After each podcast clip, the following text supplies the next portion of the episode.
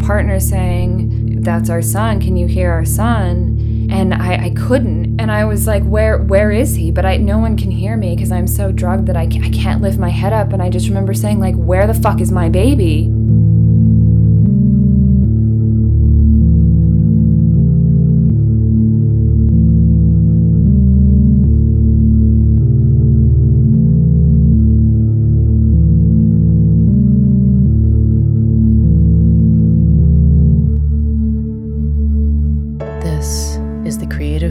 Podcast.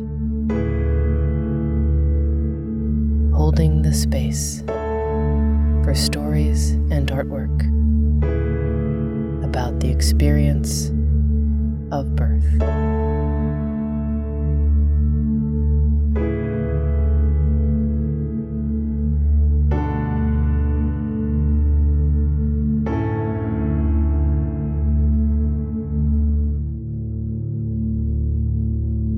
Partner wasn't sure if he wanted to have children. It had turned out that I had a bunch of like gynecological problems. I'd gone to doctor after doctor and they just kept saying like you shouldn't be in pain, you have a small cyst, like there's no reason to be in this much pain and they just kept basically telling me I was crazy, which is par for the course. Even female doctors were telling me, you know, like, "Oh, it's nothing." But I finally saw this really good doctor and he said something's something's wrong, right? Like you had a surgery to remove this this cyst. I had one already, and I, I, had another one. And he's like, it shouldn't be in this much pain. So why don't we look? You know, do you consent to doing like an exploratory surgery? And he went in and came back and said like you had like the worst case of endometriosis I've ever seen, and it was so vindicating, right? Because for years I'd just been told, you know, I mean, I started my period when I was 11. And so was like, it seems like you've had it your whole life. And so I was 26 at the time when he found it. So they cleaned it all up and they said, you know, this is really serious. So you need to think about having kids now or maybe not for a long time, if ever. I, I came home and I talked to my partner and we were still unsure, but he was definitely leaning more towards the maybe we can try having a kid, which I was excited but then nervous about because it's different when like you have to make a decision as opposed to naturally. They said you know like standard surgery stuff where you're, you're gonna have surgery you're gonna start your period right away. I didn't. And i was like okay i want to take a pregnancy test. And for the first time he had really cued into this like struggle and he was like i'm so sorry i know it's hard for you to see a, a negative test. And i didn't say anything and he said it was negative right? And i just shook my head and after that i did you know I, i'm a reader and a researcher and like a full-time student always. And so that's how i define myself as i'm a writer and then i'm a mom. So i guess that's really it. I bought all these books and you know i started watching the the huge documentary you know the business of being born. And it changed the way i looked at birth. I didn't understand any of the medicalization or that c-sections were even bad.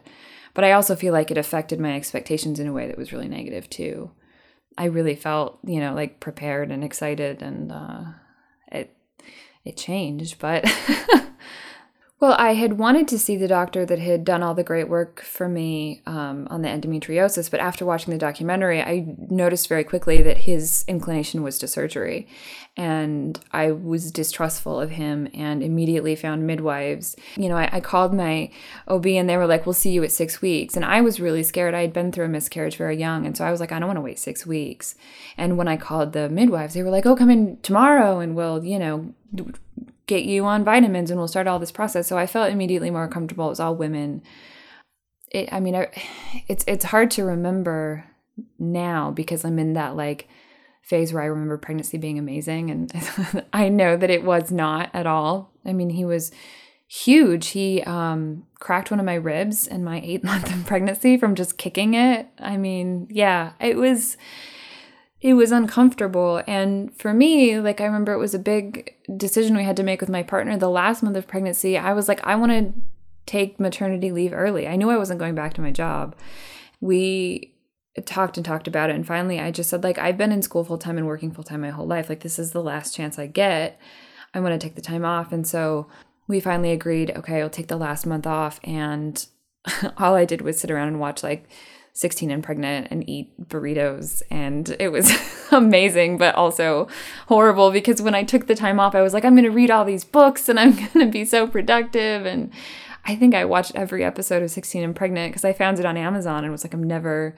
Because watching that made me feel so prepared. I was like, okay, like I, I'm at least better than everybody in this show, which is horrible, but it's totally true because I was terrified. But watching that, I was like, this is, I've got this down, right? Like I have a painted nursery. Little did I know. None of that mattered, but. And then, like, right before my due date, I remember I was just so stressed and tense about it. And my, I have like post traumatic stress disorder and anxiety disorder. And so my therapist had been telling me, you know, like be aware of your body because it manifests bodily, um, because that might have an effect on your labor. But I had read all of these books by Ina May and whoever else. And I had thought, you know, like I went to yoga and I know how to do yoga breathing and I, I we have a labor tub like this is it's going to be fine and so my midwife noticed that I was really tense a few days before my due date, and she said, "You know, you're still three centimeters. Um, you you look good, but it's not time yet." She's, and she just told me she'd go home, take a bath, drink a glass of wine, like do, and just calm down. And so I kept thinking my water had broke, and finally they were like, you know, put a pad in, and if it's soaked within, you know, 20 minutes, then your water has broken and come in. And I woke up. I think it had to have been like 11:30 and I woke up and I stood up and I had this huge contraction and just like a bucket of water just came out, right? I mean, and only one in 10 women even have their water break naturally. And so I, I woke my partner up and I said, you know, my water broke. And he's like, no, it didn't. Cause I'd been doing this all week, right? Where I'm like, I know. I, and I was like, no, it really, really, it really happened. And he said, okay. And so we went downstairs and we left. But by that point, I think I was, my contractions were like three minutes apart. I mean, it was really, it was, seemed to be going really fast. We went to the hospital. They didn't have a room for us. And so I remember I was out in the waiting room and you know there's all these people with like balloons and stuffed animals and it's one in the morning they're waiting to see their happy nieces and nephews and I'm like holding onto the wall like trying not to scream like just pouring fluid everywhere. It was horrible and finally like they got a room for me and like I just I knew like something was wrong, right? It was horrible. It was more pain than I had ever imagined. And that was one thing that really shocked me is I remember thinking like I read tons of books and none of them just said like you're it's gonna hurt worse than anything you've ever felt in your life. And it's like what why why was this not in the books? Like sure I have a labor tub and and sure I have you know like good breathing skills and a tennis ball on my back but none of it's it's working so we're tearing my clothes off because i didn't want them on my body and they waiting for the labor tub to fill and once I finally got into the labor tub, that helped for a while. Because at this point, I think my contractions were like a minute and a half apart. And it was really, really bad. And it was really painful. And I just kept thinking, like, nobody told me it was going to be this bad. And then I felt stupid because I'm like, well, of course it was going to be bad. But and we had had this you know ridiculous now i look at it and i just laugh like this ridiculous birth plan right like we're going to have essential oils and soft music playing and no lights on and no hospital gowns and no hospital personnel and no medication and and it's so idealistic so this was i think like six hours maybe maybe four four or five hours um and they were like, hey, we're going to check you. And I thought for sure, you know, I was six or seven, I was four centimeters. And I just, like, I'm doing all this stupid breathing stuff and visualization, and none of it's working. And, and I finally just, I, I just can't do it. And I, I said, like, I need something. Like, I don't want an epidural. And I think because he was taken by surprise, and because I had told him so adamantly that I didn't want medication, my partner kind of I don't want to say argued with me, but was like, Are you sure you want this?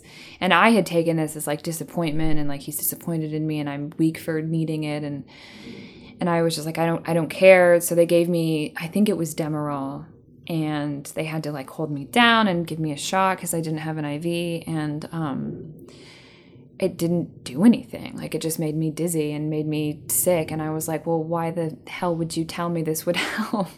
because it didn't help. And now I feel like I failed and I'm not even relieved of any pain. Now, if my midwife at that point had said the next six will go a thousand times faster, but nobody told me that either. And so I was just, I felt defeated and tired. And I remember thinking if I could just get like 20 minutes of sleep, I would have done so much better. And so I was in the labor tub and I remember like clear as day even now i had this horrible contraction and all i wanted to do was push and i said like all right like I, I need to push and they said no there's no way There's no way. And I said, Yes, there is. And they're like, It's gonna, you don't want me to check you. And I said, Yes, I want you, like, you need to do it. So I got out of the tub, I, you know, dried off or whatever, and they checked me and they were like, oh my God, it's time to push. They said, there's a lip of your cervix that we can wait for or we can manually push it. And I said, I, and they said, it will hurt really bad. I said, I don't care. I'm in so much pain. Just do it. Wait for the contraction and do it. And so they did it and I started pushing and it felt really good. Like I felt really happy. I, I was excited and it was still painful, but I was channeling that pain into pushing and I like I, I hit like a second stride and or maybe a first stride because I never really felt like I had one. And I was pushing and pushing and my midwife kept saying like, "Oh, you're doing so good. Like good job." She was being really encouraging. And then she left. And she said, "Just take a take a break." And she left. And she came back with a woman I didn't know who looked like a doctor. And the midwife says to the doctor right in front of me, She's been pushing for two and a half hours and the baby hasn't moved. And I was like, what? Were you going to tell me? And so the doctor said, well, like, not at all. And he said, no, the baby hasn't descended. The baby, she's 10 centimeters. We moved the cervical lip. I mean, the baby was fine, right? But hasn't descended at all. And so she, I remember the doctor goes in to like feel the baby and it was horrible like the pain was awful and she she said he's he's stuck he's twisted he's in the wrong position um, he's never going to come out this way so I need to twist him, twist him back. And I said, okay, fine, twist him back. And she tried to do it and I couldn't, I just couldn't handle it. And I think part of it's because she was a complete stranger. And now I see like it's my PTSD and it's all these things. I mean, she had her whole hand up my vagina. Like, of course, it would cause me anxiety. And so she said, like, you need to get an epidural. Like, she can't do this. Like, it's time for an epidural. Like, she just, and at that point, I, I, I think I fought for a little bit and I finally just, I just gave up. So the anesthesiologist comes in and, you know, you have to sit up straight and hold your back really still, which is incredibly hard when you have contractions coming every, you know, 45, 30 seconds. And he's like, okay, it's in, wait 20 minutes and you know, it'll start to feel much better. And 20 minutes pass, and I'm like, I still feel everything. And the thing that was bothering me the most is that the nurses didn't believe me. And I was like, no, I'm telling you, I feel everything. And so the anesthesiologist came back and said, oh my God, you're right he was really nice. Um, and he did it a second time, and the second time it worked. And so I was pushing, and it was the same thing. It was so much harder because I couldn't feel anything, but I had the midwife I liked, and the, you know my partner, and they were holding my legs back, and it, it was so weird because I was pushing something I couldn't feel, but they kept saying like you're doing good, like keep pushing, you're doing great. And they're like, okay, just take a break. Your contractions are slowing down, which I'm sure was because of the epidural and I was starting to get frustrated, but I was not in pain. I remember when when it stopped, the pain stopped, and they said like you just had a contraction. I started crying, and I remember it was because I was so relieved, but also because I was so sad, and I didn't expect to be sad when the pain was gone, but I was. I felt like defeated. Um, they came back and they said, "Okay, you really, you really have to push. You really have to put into this," and I did, and it seemed like things were going well, and then the doctor came back in and they said the baby still has not moved at all. And it had been another two hours of pushing. And so I said no. I said, I'm not getting a C section. And the doctor said, I'll let you push another hour, but that's it. This is all you get. And if the baby hasn't moved, we need to we need to move on. And I think a, a big moment for me that was really devastating was in that between time of like, we'll let you push one more time. Um, in between the pushing one more time and them telling me I had sat on the epidural button because they had put it in the wrong. And so I got like way numb way fast, which wasn't supposed to happen. And that was also like a horrible thing. I remember my fingers feeling tingly. And again, I'm telling the nurses like something's wrong. And they're like, no, it's fine. And then finally, my partner sees that I'm on the fucking button. And so then they're like, okay, well, we're going to try pushing again. And I knew that third time I was pushing that last hour, that it just wasn't, I knew it wasn't going to happen because I couldn't feel anything. I couldn't feel my chest. I couldn't feel, I just was, I mean, I was devastated. I remember I was laying there and I was like, like naked and the the sun was coming in and I had all these nurses and midwives and doctors and my partner and I was just hysterical. And I think both my the midwife I trusted and my partner like at the same time was like like fuck can you give her a minute right? Like she's completely losing it here. And so everybody left and I just calmed down and I I told my partner I said I it was really hard and I, I, finally just said fine whatever like i don't care. So then i started prepping and i don't remember any of that. I remember you know that obviously they put an iv in. I don't remember being wheeled to the room. That's something that i've been trying to conjure and i just don't remember any of it. I remember being in the room and i remember just laying there crying. There's all these people around me. I can't move and the curtain was there and i remember i just kept saying like i want him to go straight to my chest and my midwife said absolutely we can still do that and I said, and I told everybody that would listen, I want him, I want to get my skin to skin. I want him right on my chest. I like that's fine. Like, fine, I have a C section. Because they said sometimes we move babies and they move right back. And I said, well, just his temperament alone, I can see like maybe that's the type of baby he is. And they said, it's of course, he'll go just like a regular birth. And that's what I kept saying. That was a big deal to me. It was written 15 times in my birth plan. And, and I had come to terms with it pretty quickly. Um, but I said like, but I as long as he gets put on my chest, and everyone agreed that was going to happen.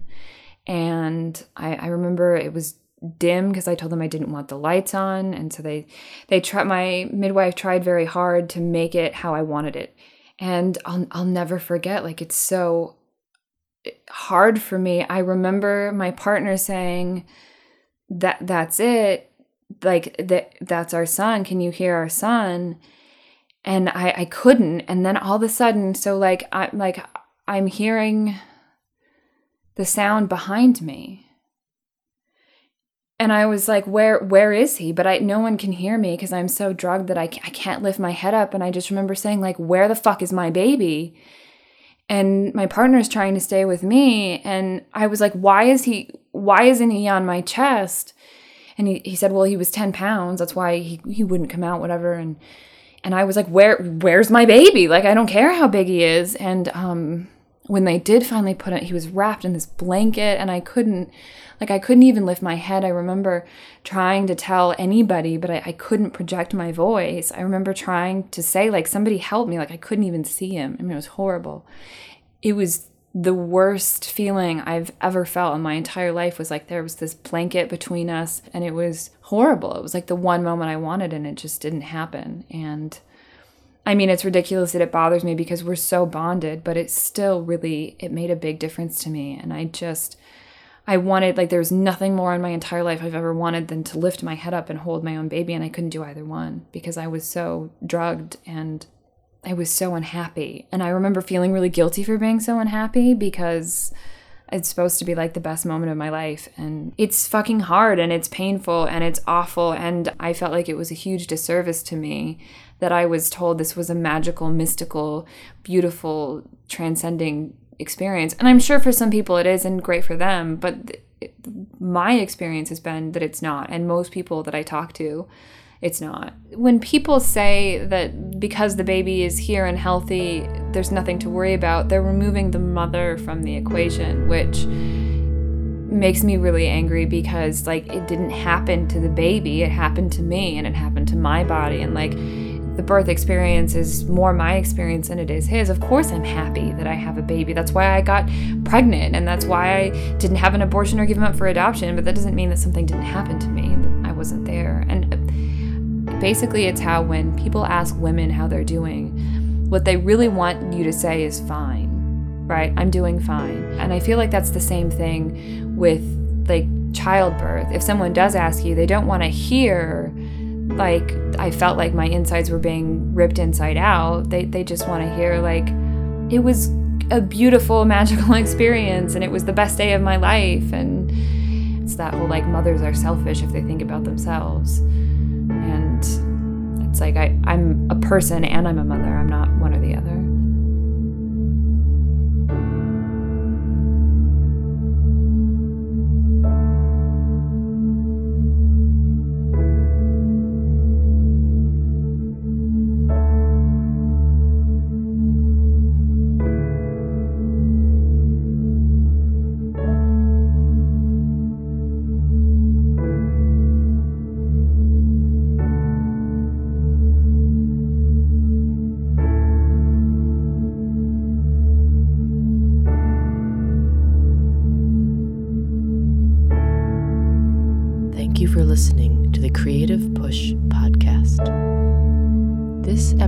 Storyteller is Natasha Murdoch. To experience more stories and artwork, or to become a participating storyteller or artist, please visit us at www.creativepush.org.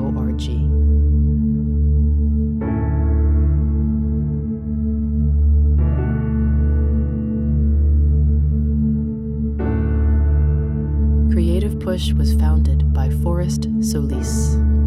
Our story editor is Ashley Zakowski.